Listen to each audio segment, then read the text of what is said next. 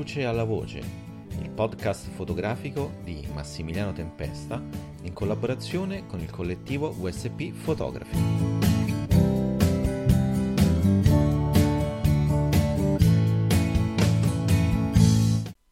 Italo Zannier nella sua storia della fotografia italiana diceva di lui, con le sue immagini, dalla controllata, consapevole tensione metafisica, ha efficacemente collaborato a presentare questi ultimi anni il gusto postmodern, rilevando visivamente alcune dimenticate architetture industriali di periferia, rivalutate come reperti archeologici e fissate con un chiaroscuro intenso ed una prospettiva sfuggente basculata nello stile sofisticato anni 30. Tanta roba questa, questa descrizione e Italo Zannier parlava di Gabriele Basilico, che è il protagonista di questa quinta puntata del podcast Dalla luce alla voce. Io sono sempre Massimiliano e vi accompagnerò nella scoperta di questo autore. E tra l'altro vi ringrazio anche molto per eh, il seguito che sto avendo, eh, sono numeri per me forse senso assoluto non grandissimi, ma per me invece lo, invece lo, sono, sono molto molto grandi e vi ringrazio anche per tutti quelli che hanno messo il, il mi piace sulla pagina eh, Facebook del podcast, così rimarrete sempre aggiornati. Ma torniamo a Gabriele Basilico. E Basilico nasce a Milano nel 1944, eh, si laurea in architettura nel 1973, ma non sarà, non farà mai l'architetto Già durante l'università inizierà a fotografare dedicandosi al reportage sociale perché, come lui stesso disse, erano anni in cui la coscienza politica ti imponeva di uscire e fotografare il sociale, quindi manifestazioni, cortei e operai. Successivamente abbandona il reportage per dedicarsi alla fotografia di architettura, vedendola però in un ambito di ricerca eh, sociale. E qui già possiamo vedere come rimangono vive le influenze dei maestri della Magnum, quindi le influenze dove lui insomma, aveva diciamo, studiato reportage, ma anche le influenze del, del periodo storico che, che, stava vivendo e del ruolo poi della fotografia, che la fotografia stava conquistando in quel, in quel contesto, in quel, eh, in quel, dato periodo. La sua eh, missione era quella di testimoniare come lo spazio urbano si stava modificando, dandogli però non mai un taglio politico ma etico quello che è sempre stato nei lavori di Basilico è il fenomeno sociale ed estetico delle grandi e rapide trasformazioni in atto nelle città di tutto il mondo. Nella sua fotografia non troviamo mai i palazzi storici o i monumenti isolati dal contesto, quindi per risaltarne poi l'estetica, ma c'è sempre la ricerca di porre sullo stesso piano l'architettura colta, quindi questi palazzi storici, questi monumenti, e quella ordinaria o funzionale, quindi potremmo dire palazzi eh, dove noi tutti abitiamo, uffici o manufatti industriali, capannoni e così via. Pone quindi la sua attenzione su aspetti marginali del paesaggio, ma che alla fine sono la chiave eh, di volta per capirne la realtà nelle sue varie stratificazioni. Questa sua visione si sposa con la sua idea di città come organismo vivente, dove tutti i luoghi sono i suoi organi ed hanno una stessa funzione e dignità. Infatti Basilico sembra eh, muoversi quasi come un, un medico, eh, come un medico poi studia il corpo del paziente alla ricerca dei cambiamenti, così lui con questo senso scientifico ricerca le trasformazioni nei luoghi, oltre che dal punto di vista ovviamente urbanistico, quindi diciamo fisico, anche poi dal punto di vista insomma, del ruolo di queste nuove costruzioni che hanno del, nel contesto sociale. In questi lavori Basilico poi non fa mai mh, la denuncia, più che altro la lascia a noi, la lascia a chi guarda, lui ci mostra cosa abbiamo creato, cosa stiamo trasformando, quindi lasciandoci poi sempre la possibilità di andare oltre, quindi di scavare sempre per conto nostro non faceva diciamo, esercizi estetici, ma documentava cosa l'uomo e quindi anche noi eh, stavamo modificando. Quindi lasciava a noi questa facoltà o no, perché poi non è detto che dobbiamo farlo, di esprimere un giudizio, di dare un, eh, una nostra idea, di formare una nostra idea. E, ehm, all'inizio del suo percorso professionale troviamo due lavori straordinari che sono Milano, ritratti di fabbrica e sezioni del paesaggio italiano.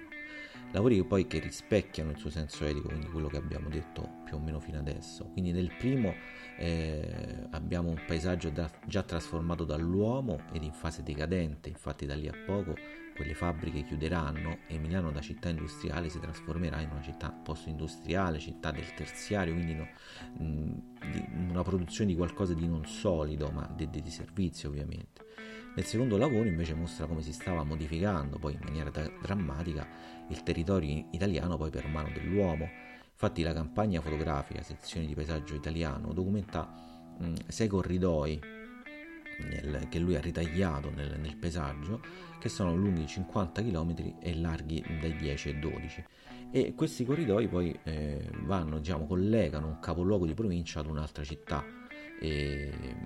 e qui sono chiare poi le influenze dei coniugi Becker, autori della più imponente campagna di, catalo- di catalogazione di manufatti industriali in Germania, ma anche di Workley Evans, che poi era eh, Basilico proprio riconosciuto come suo maestro, ma diciamo in senso più, uh, più, largo di tutti i fotografi della Farm Security Administration, quindi questa grande campagna americana durante gli anni della, della depressione.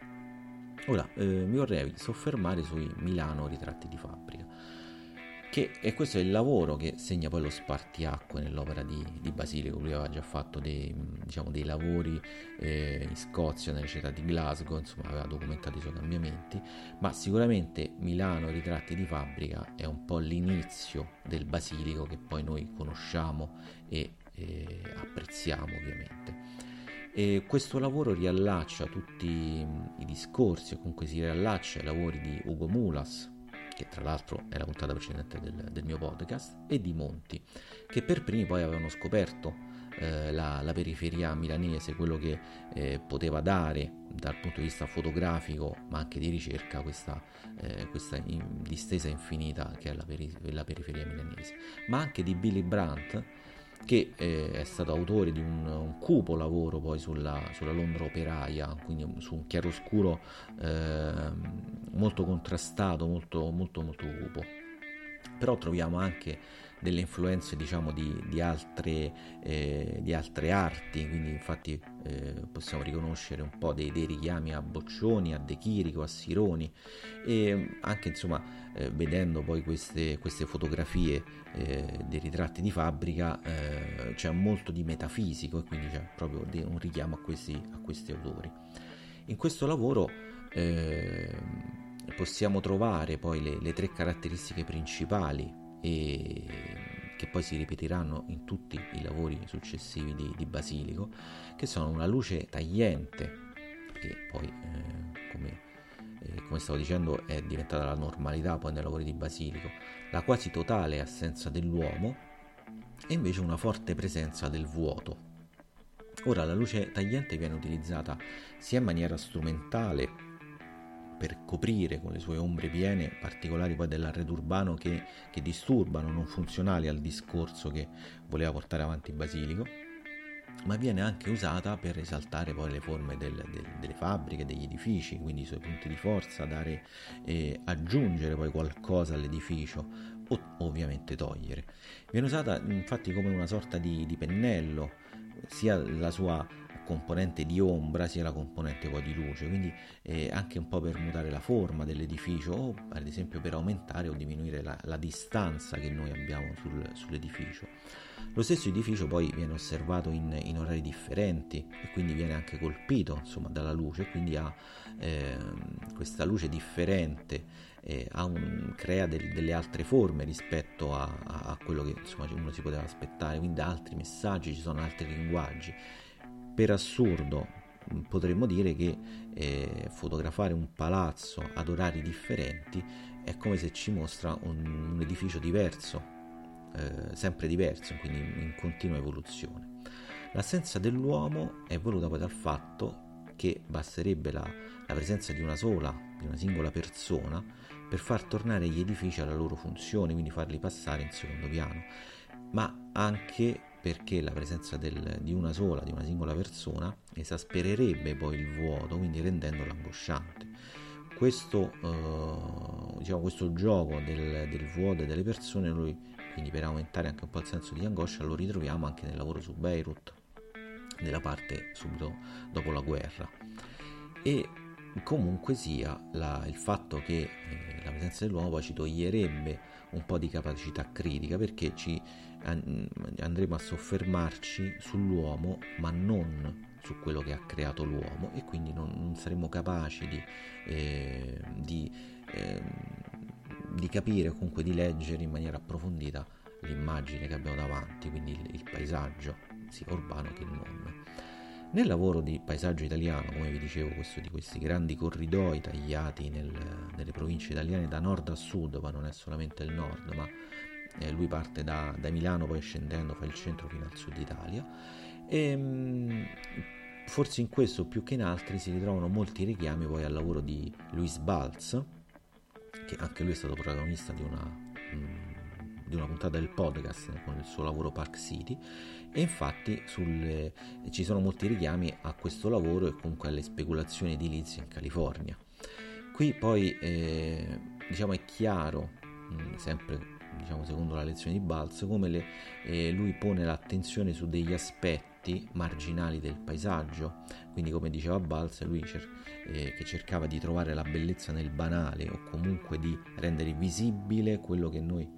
vedendolo sempre non riuscivamo a vedere. E lo stesso si può dire del lavoro, di questo lavoro di, eh, di Gabriele Basilico.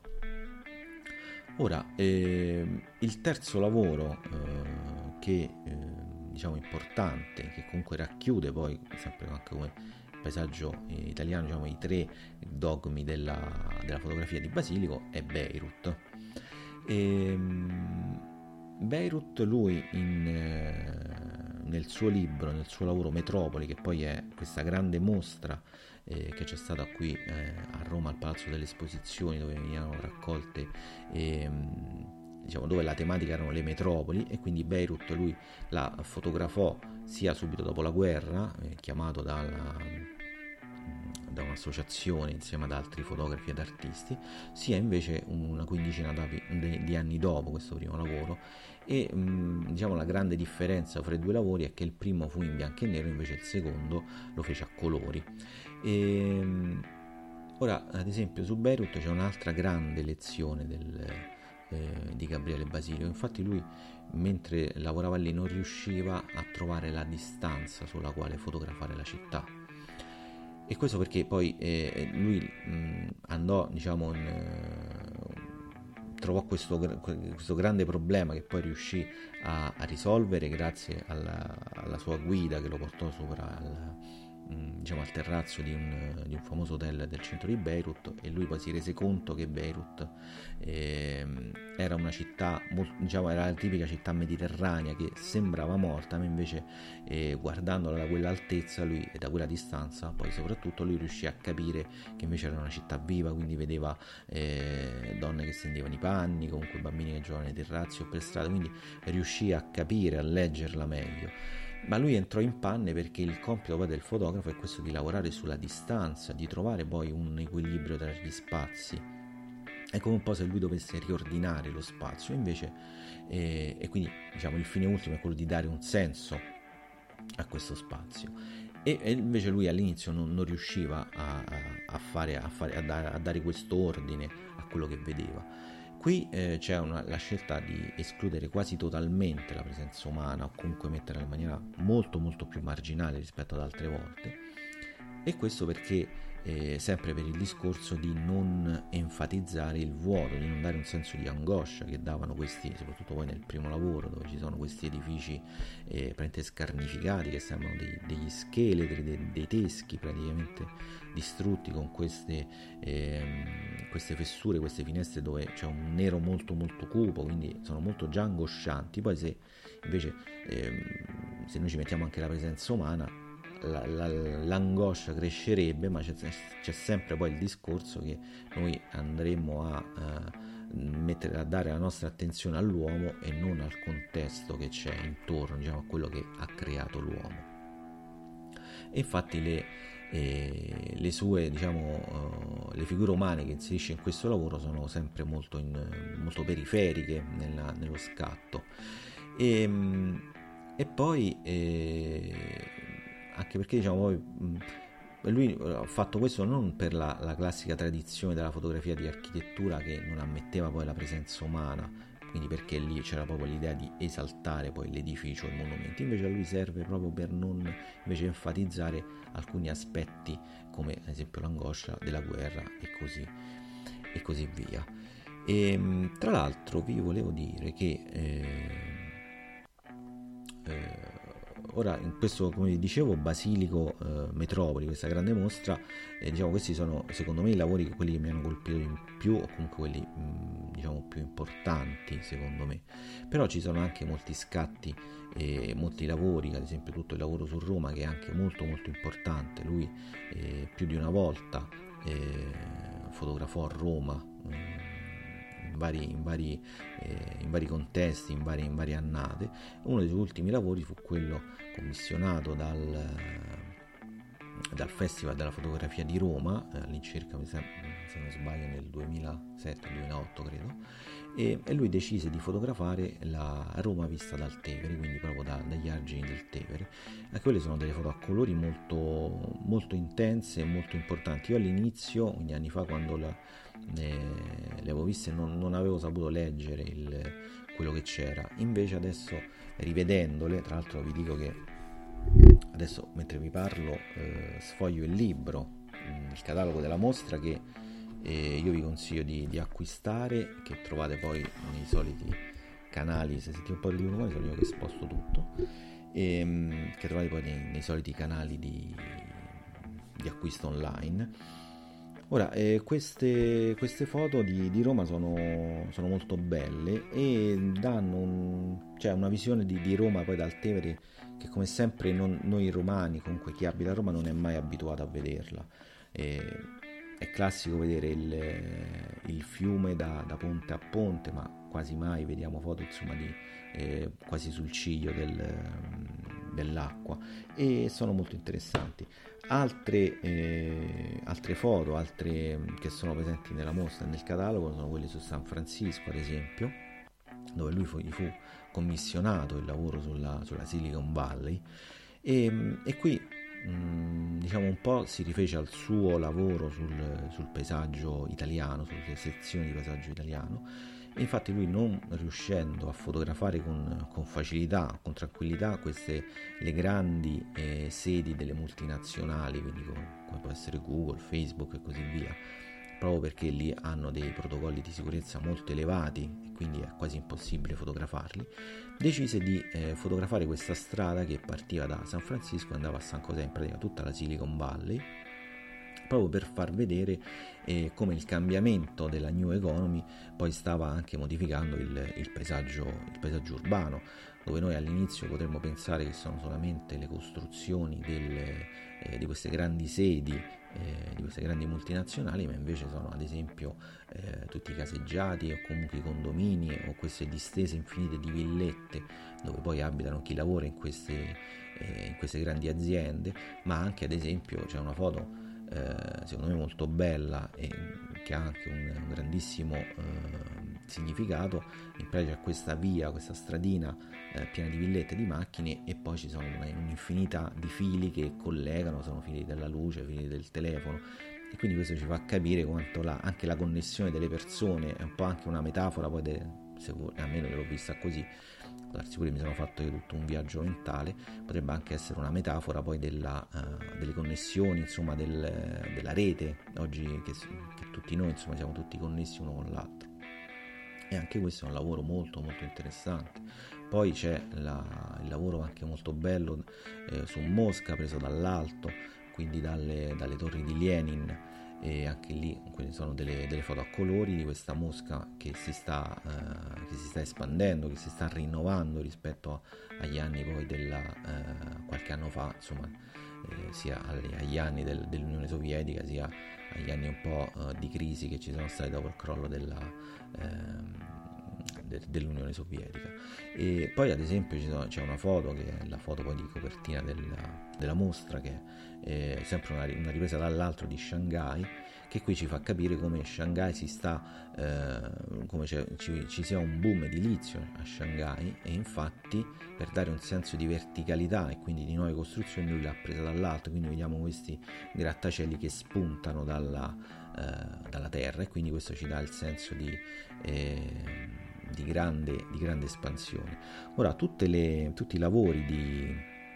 di Basilico eh, diciamo non si, posso, si devono vedere sempre eh, in sequenza lui non ha mai eh, è difficile che lui abbia mm, pensato sempre per, per, il singolo scatto ma lui fin da subito sempre ritornando diciamo alla sua formazione fotografica che era quella dei libri della Magnum lui ha sempre eh, ragionato per, per libro quindi eh, ogni, eh, ogni, foto diciamo è legata ad un, ad un ad un dialogo più ampio, ad un discorso più ampio, quindi non si può estrapolare una foto diciamo, e capire poi tutto il, il, discorso che lui sta facendo, ma va vista nella sua, nella sua totalità, nella sua, nella sua, opera intera. Allora, ehm, io direi che ci possiamo fermare qui anche, anche oggi. Eh, Basilico è un grandissimo, eh, è stato un grandissimo eh, fotografo e artista e probabilmente il, il, più grande o fra i più grandi fotografi di, di architettura e di paesaggio urbano, non solo, non solo italiano. È un, uh, un fotografo che io ne sono profondamente innamorato per la sua eh, per la sua capacità uh, di, di, mostrare, di raccontare poi il, il paesaggio urbano, ma uh, raccontando poi, fotografando il paesaggio urbano, racconta anche l'uomo e questa è una capacità che sinceramente ho visto in pochi, eh, in pochi fotografi e non solo uh, di quelli che si occupano di, di paesaggio urbano, di, di, architettura, ma diciamo in senso, in senso, generale. Non sono delle fotografie facili da, da vedere, ma come dicevo, se noi riusciamo a trovare eh, la forza o comunque la, la capacità di, di, di, vederle in sequenza, eh, riusciamo a capire il discorso e mh, mm, lo ammetto anche, lo ammetto, eh, ad esempio le foto quelle del Tevere non le avevo capite all'inizio, invece poi riguardandole più volte sono riuscito a capire un po' il, il suo punto di vista e anche quelle eh, vanno viste comunque insieme, non, non da sole. E io vi consiglio di, a parte di, di cercare il, il, libro Basilico Metropoli, e, ma anche di studiare anche altre opere di Basilico e insomma di cercarlo, di cercarlo in rete perché ha delle, eh, dicevo, de, degli scatti importanti e molto molto belli. Io vi ringrazio per l'attenzione, e si chiude qui la quinta puntata del podcast Dalla luce alla voce e vi invito ovviamente a mettere, per chi non l'abbia fatto, a mettere mi piace sulla, sulla pagina Facebook o cliccare sul tastino segui per avere, eh, per avere poi tutti gli aggiornamenti delle, delle nuove puntate. E buonasera.